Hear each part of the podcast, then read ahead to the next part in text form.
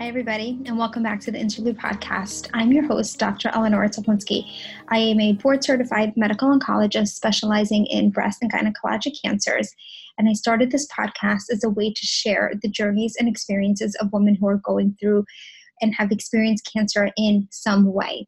Today, I'm here with Karen Iverson, and she's going to tell us a little bit about her story. Welcome, Karen. Thank you for joining me. Thank you so much for having me. I am I'm now 46 years old, but at the time when I was diagnosed with breast cancer, I was 39, and I'm told that that's young.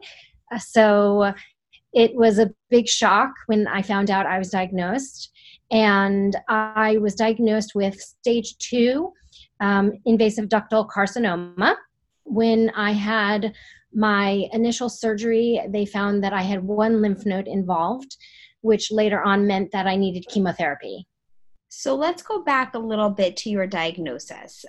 Did you feel a mass, or was this a routine mammogram? You were 39, so you were probably not having routine imaging at that time.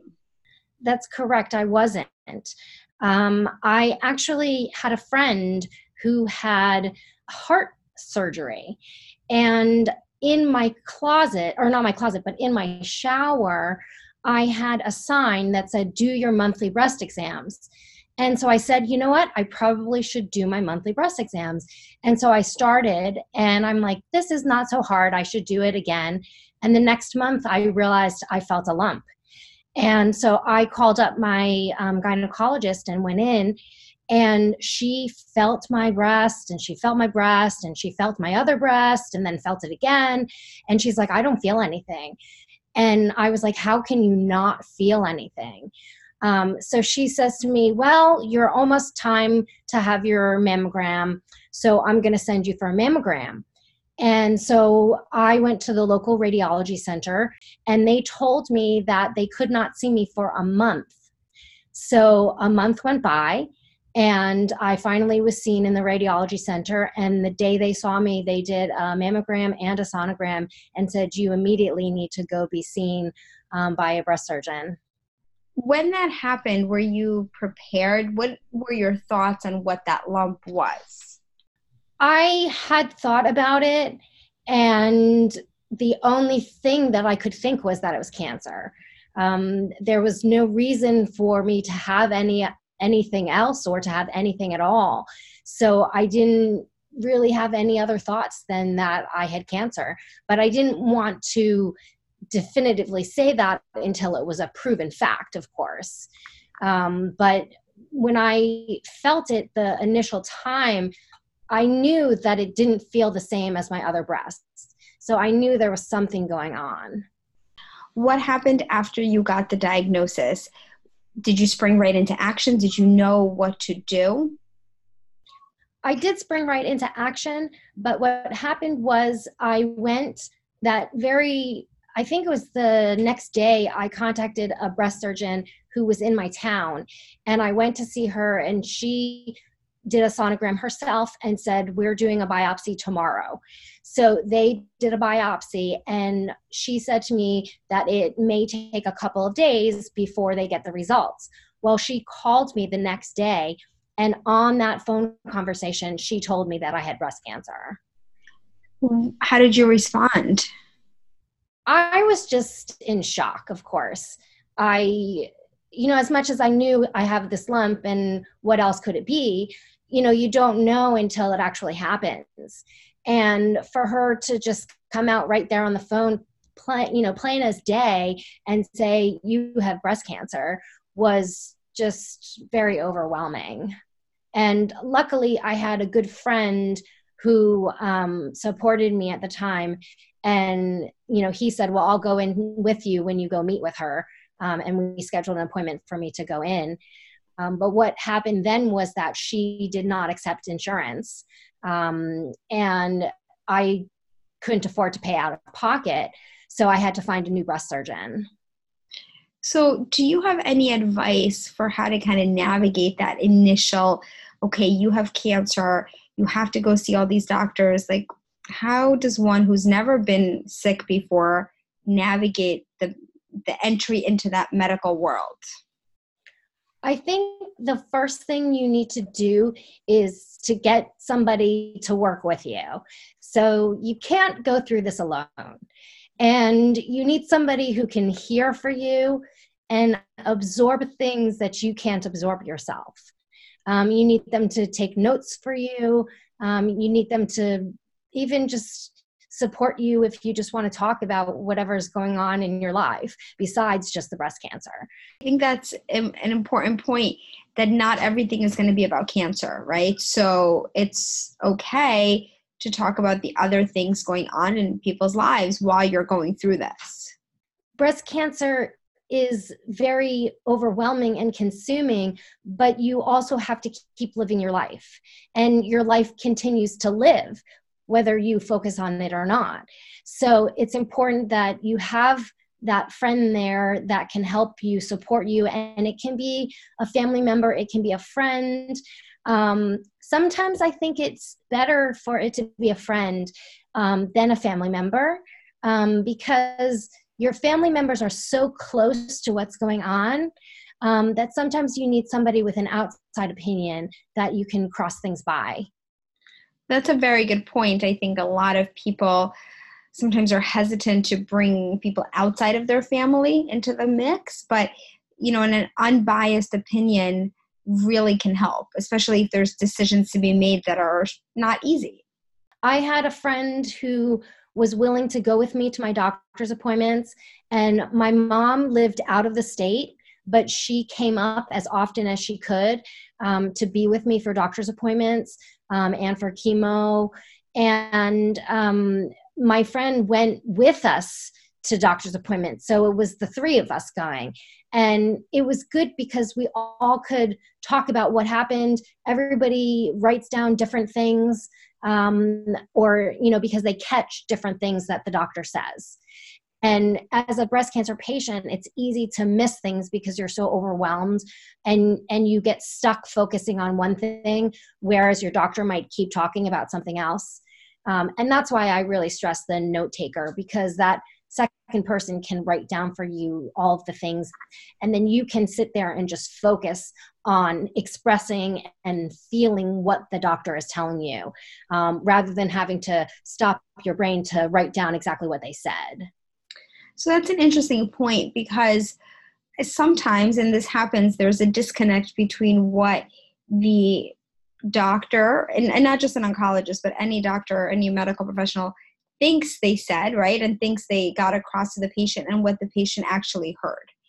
And yes, I think that's something that we struggle with on both sides. And I know that I experience it. You know, I may present a plan to somebody, and that's not at all what they took away from my points. So how do you, you know, when you get bad news, right, kind of what's going through your head, and what advice do you have for people to focus on what's being said rather than kind of going into a bad place in your mind? I think you have to just continually remind yourself to stay in the present, because if you focus on one thing that the doctor says and let your mind run away with it, you're no longer in the present. So you're no longer hearing what's going on after you had that thought. So it's kind of like saying to yourself, keep focused, you know, and really trying to pay attention. And when you realize you're not focused anymore, to stop and tell your doctor, I'm sorry, can you say that again? I got unfocused. I lost train of thought, you know, and just know that you can say that to your doctor. You don't have to pretend you understood everything. You don't have to pretend you heard everything. You can say, I need you to repeat that, please. You know, you could say, I'm getting emotional and I need to take a break. Can we just hold on for a second? You know, you just need to be able to express yourself, and as you were saying, focus on what the doctor is saying if you can. And when you're not, take a break. I think that's a really, really important point, because a lot of times I think that patients want to stay strong, right? They want to show that they are fine. And you know, this is the time to be vulnerable. This is the time to say, I'm not able to hear this right now. I need a break. You know, that's what really helps provide the best care. Yeah, I think people are afraid to let their vulnerabilities out, but it's a time when it's important to. Mm-hmm. And it's a time when you sometimes don't have the control not to. Sometimes your emotions just come out. Exactly. And I think a lot of it also depends on who is with the patient in the exam room, right? So is it a friend? Is it a parent? Is it a child? Or is it a spouse, a significant other? So I think a lot of that matters too, and who is in that room. And I think one of the things that's always important from the oncologist perspective is to ask and say, look, should everyone be in here? Or do you want to have a private conversation? Yes. And that's true too. My friend that helped me through the initial stages, he is a man, and there's nothing romantic involved between us, but you know, obviously he's someone of the opposite sex. And so when anything had to be examined, you know, he would step out of the room and I would ask him to step out of the room. So, you know, that's something that you can do if there's something intimate that you need to talk about, or, you know, your doctor needs to examine you and you don't want the person who's there with you to see, you know, you're at total right to say, I need you to step out of the room for a moment. And I think that it's important to advocate for yourself, right? So again, a lot of people are afraid of hurting someone's feelings. Well, what if they're going to be upset? And I think this is the time to say, this is what I need, and I'm going to verbalize what I need so I can make sure that I get that. Yes, I actually mentioned in my book that you need to ask questions, and you need to feel free to ask questions. And I said, you know, my nurse is probably, you know, blaspheming me right now because I just told you to ask as many questions as you need to. But you know what? It's important to ask questions and make sure that your questions are answered, so that you are content in where you're at that exact moment. So I stress being open and honest with your emotions, or with your questions, or with just whatever is going on. And your doctors and your nurses are there to help you. So, you know, they know you're going to ask them questions, and they're experienced at getting similar questions. It's probably a rarity you could answer for me when you get a question you've never heard before. Exactly. And I think, you know, especially when it comes time to talking about side effects from treatment, I mean, we've heard it before. And I think that people are afraid, like you said, they're afraid to ask a lot of questions. They're afraid to seem, you know, annoying, but literally that is why the team is here. And I think what's important to bring up, and I want to talk about your book in a minute, but I think what's important to bring up is that there has to be complete trust in the doctor-patient relationship from both sides. So patients need to feel that they need to trust their team, because if there's no trust, it's just not a great relationship. But I think both parties need to be able to say, you know, are we communicating? Am I answering all your questions? And sometimes I'll say to patients, you know, I'm not sure what you're asking or what you're hoping the answer will be. And I think that's a fair question. And I think the patients also need to say, I'm not understanding what you're telling me right now. Yes, I completely agree. It has to be transparent. You know, the doctor has to be open to express what's going on from their side, and the patient, you know, hopefully will be the same way. And that also, you brought up what I thought of was, you know, having faith in your doctors and your nurses, and well, you have multiple doctors, but having faith in them, because if you're not comfortable with them and you're not trusting them, it's just going to undermine the whole situation. So I think I actually did not go for a second opinion, other than having my first doctor tell me that she couldn't take my insurance. So I had to go to a second doctor. But when I went to the second doctor, I didn't get a second opinion from anybody else. And I just we had researched to try to find a good doctor and found my doctor, and I felt comfortable with her and went ahead with doing the surgery with her. And then my oncologist was the doctor who was one of the doctors at my hospital. So I was referred to her. But I felt very comfortable with her when I met her. So that gave me the green light to go ahead. And that's really important, because a lot of it varies certainly by cancer, but at least in breast cancer, you know, there's pretty much most of the treatment is extremely standardized and guideline based. So a lot of it, I mean, people who go for second opinions, you know, 95% of the time, or I'm making up that number, but the majority of the time people hear the exact same recommendation. So it's then really about, do you mesh with your doctor? Do you fit with your medical team? You know, is this a place where you feel comfortable? Is this a place where you can call and get your questions answered? Because that really is what makes this experience that's so difficult. It makes it not as bad as it can be. Yes, I agree. I do agree. So tell me about your book. So I wrote a book. It's called Winning the Breast Cancer Battle: Empowering Warriors and Guiding Loved Ones. And it's a combination book where it tells my experience, but it's also a tips book. So it has 7 tips after each of the chapters that gives information to the breast cancer patient and the caregivers, be that their friends or their loved ones, family members, etc. And I really wrote it because when I was going through the experience, I was journaling, and I realized one day I was writing a book. I've always wanted to write a book since I was young as a child, but I never imagined I would be writing it about breast cancer. So that was just what ended up happening, and I'm very excited about it. When did you write it? I mean, you wrote that you journaled during the process, but when did it become a reality? So yes, I started journaling when I was going through it, and then I put it down after I went through it and was in the recovery phase. And then I went through a scare afterwards, which I thought maybe I was having a metastasis, but it turned out it wasn't, but I still had to have another surgery. So when that occurred, I started writing again and journaling again about that. And then I put it down and kind of put it away for a while.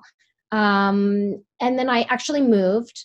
And the next summer, I saw a program that was advertising writing and to write your own book. And I realized, you know what, I need to finally do it and make it into a book. And so I started writing it in the summer of 2018. And then I finished it in the summer of 2019 and published it in September. So you make that seem really easy. You just published it, but I'm sure it was a little harder than that. So what goes in to publishing a book? So it is a lot. Obviously, you have to first write the book. You have to get all of your facts, you know, your ducks in a row, so your facts are valid. And I have references at the back of my book. And then you have to go through an editing phase where you're editing it, where you're editing it yourself. And then you have to have an editor edit it. And that goes back and forth for several rounds. And then you have it proofread. And you edit it again after the editor, and you edit it again after the proofreader. And then you have to have it formatted. So the book gets formatted. And all in the while you're doing this, you have a cover created. And you have to write things like your description, and you write your bio, and you get an author headshot done. So it's a lot of things. And then after all that, you put it all together. And then you go about publishing it.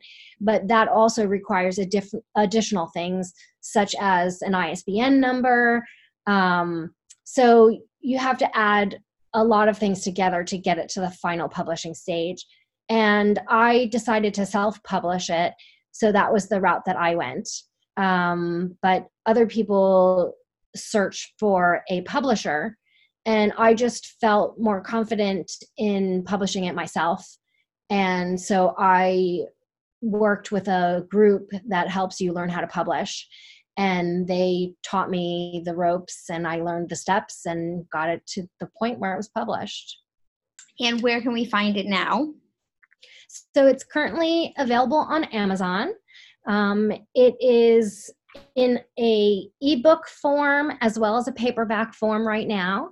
I am planning to make an audiobook, and I am planning, I've actually started just at the beginning stages to create a companion book to go along with it, that the breast cancer patient can take with her to the doctor's offices and use it as a sort of journal to write down answers and have the questions laid out before her.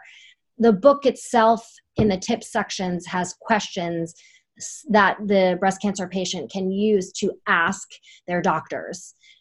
So for somebody who's never experienced breast cancer before, it gives you an idea of things you might want to ask a general surgeon, things you might want to ask your plastic surgeon, things you need to think about when you're talking to your oncologist. So the companion book will have the format so that the patient can write all the answers in there or have their note taker do it for them. That's great. I mean, I think there is a lot of, you know, when people go to meet with each of these people for the first time, you know, they're not really sure what to ask. So it's great to have this guide about that they can take with them that'll help narrow and focus them down a little bit. Yes, that's what I wanted to do, because I was so foreign to the whole concept of breast cancer that I didn't know what to ask, and I didn't know what to do, and I didn't know I was going to need a plastic surgeon.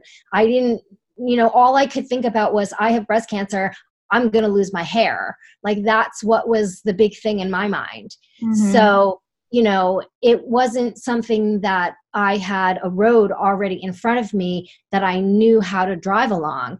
I just kind of went back and forth and went to the left and went to the right. And so my book is an aim at giving the breast cancer patient a roadmap, sort of, if you will, so that she knows somewhat what she can do, and she has ideas of what it's going to be like when she's experiencing it, just to give a little bit of light, you know, in what seems like such a dark tunnel. That's wonderful, and I wish you a lot of success with it. Thank you. What does life look like now, several years after cancer? So that's a good question. You know, I feel really healthy, and it's hard to think about the fact that I had cancer. It's not something I ever thought I would get. And, you know, people talk about breast cancer survivors as being warriors. But when I was going through breast cancer, I just felt like I was doing what I had to do. And I was just, you know, putting one foot after the next. And now, looking back, I just really feel like I just did what I had to do to get through it. So I just felt like I had to get through it at the time. And now, looking back, I just feel much stronger for having made it through. It's hard to think of yourself as a warrior. It is. But do you ever, may phrase that, do you ever fear of recurrence? And I think that's a scary question to ask, but it's something that, you know, everyone obviously thinks about. Yes, I think everybody thinks about it. I think I would be lying if I said I never think about it. But I don't live my life wrapped around the thought that I'm going to have a recurrence. I live my life just experiencing each day and loving each day. And yes, I have bad days too, but I don't focus on the fact that I had cancer, and I don't focus on the fact that I'm going to have a remission. I like to look at things from a positive side and just be grateful that I made it through and I'm still alive, and that I have this long life in front of me, because I feel like I do have a long life in front of me. I mean, I still feel like I'm going to live for a long time. How do you cope with those days that aren't good, right? That those days that you are scared of a recurrence? Do you have any advice for other women going through something similar? I do. I think the best thing to do when you're going through something like that is to reach out. So you can reach out in many ways. You could reach out by journaling yourself and getting your feelings expressed on paper. You could reach out by calling your best friend and, saying, I'm having a bad day and I'm really scared right now and I need somebody to help me, and can you help me? I mean, you can call your mom if you're close with your mom, or your husband, talk to your husband, but I think that you can't hide from the reality of what you're feeling. So you might be feeling something and you might be afraid, but if you face it, you're able to see that you can get through it and beyond it. And I also once was told that feeling only lasts for, I think it was 60 seconds, or it might have even been 30 seconds. And I don't know if this is factual or not, but I like the idea. And what it is that the feeling only lasts for 30 seconds. So once you get past that 30 seconds, you're beyond it. I found sometimes that doesn't seem to be the case, because I feel like I'm still involved in this emotion for more than 30 seconds. But I think what it is I'm letting my mind ruminate over and over again on the same thing. So if I could say to myself, you know what, I'm afraid right now, and it's just fear, and it's not a reality. And if I can stay on that thought, I can get past the emotion and past the feeling. I think that's really great advice because this is something that everyone struggles with, and it can be kind of overwhelming and paralyzing, that anxiety and the fear of the future. Yeah, it can be very scary. And I do know so many people that I know that have had breast cancer who are through it or still going through it, that are afraid of recurrence. It's common, because I mean, gosh, you think I got this, so maybe I'm going to have it again. But I think it's more important to say to yourself, wait a minute, there's no reason why I'm going to get it again. You know what? I had it, and maybe I have genetics that say it's in my genes, and then I need to talk to my doctor about doing preventative things. But, you can also say to yourself, I did have it this one time, and that does not mean I'm going to have it again. Absolutely. I think that's really, really helpful advice. Is there anything else that you want to talk about before we wrap up? I just think I'm very grateful to have experienced breast cancer. And I know that sounds so contradictory to what anybody would ever think, but, I've met some wonderful women that unfortunately also had breast cancer. And, now I've had some really great relationships, become really close friends with some of those women. And for me also, I did get to write this book, and my whole life I've wanted to write a book. So now I can say I'm an author, and so I think it's really important to take the negative side and see if you can find something positive out of it. Because usually there is some positive aspect of whatever we go through. At least that's my experience. So I just think I'd like to say that I'm grateful that I'm still alive, And I'm grateful I had great doctors, and I'm grateful that I've made some great friends through, you know, such a horrible experience. That's a great way to wrap up. Where can people find you on social media if they'd like to know more about you or find your book? So my Twitter and Instagram handles are both Karen E. Iverson. And my book, I have a website. It's winningthebreastcancerbattle.com. And again, my book is available on Amazon, and it's called Winning the Breast Cancer Battle: Empowering Warriors and Guiding Loved Ones.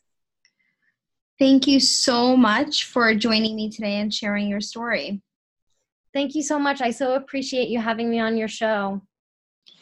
Thank you so much for listening to my conversation with Karen. I think we really touched on things that are so important in the cancer treatment and life after cancer. And that includes, you know, the importance of having a good team with your oncologist and how to, you know, use the people in your life to get through this, how to reach out, how to cope with fear of recurrence. And these are things that people struggle with on a daily basis. So I think Karen's insights were really, really helpful. Thank you all for your continued support of the show.